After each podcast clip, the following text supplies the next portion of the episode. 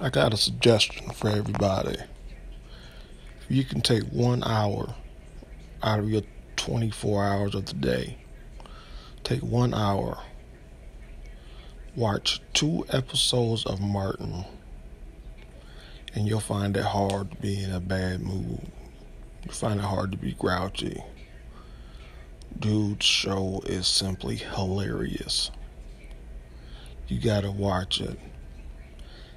And if your schedule is flexible enough, throw in another hour for King of Queens. Watch one of those shows in AM, another one in the PM for for one hour.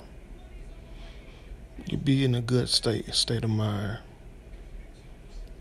Think about it.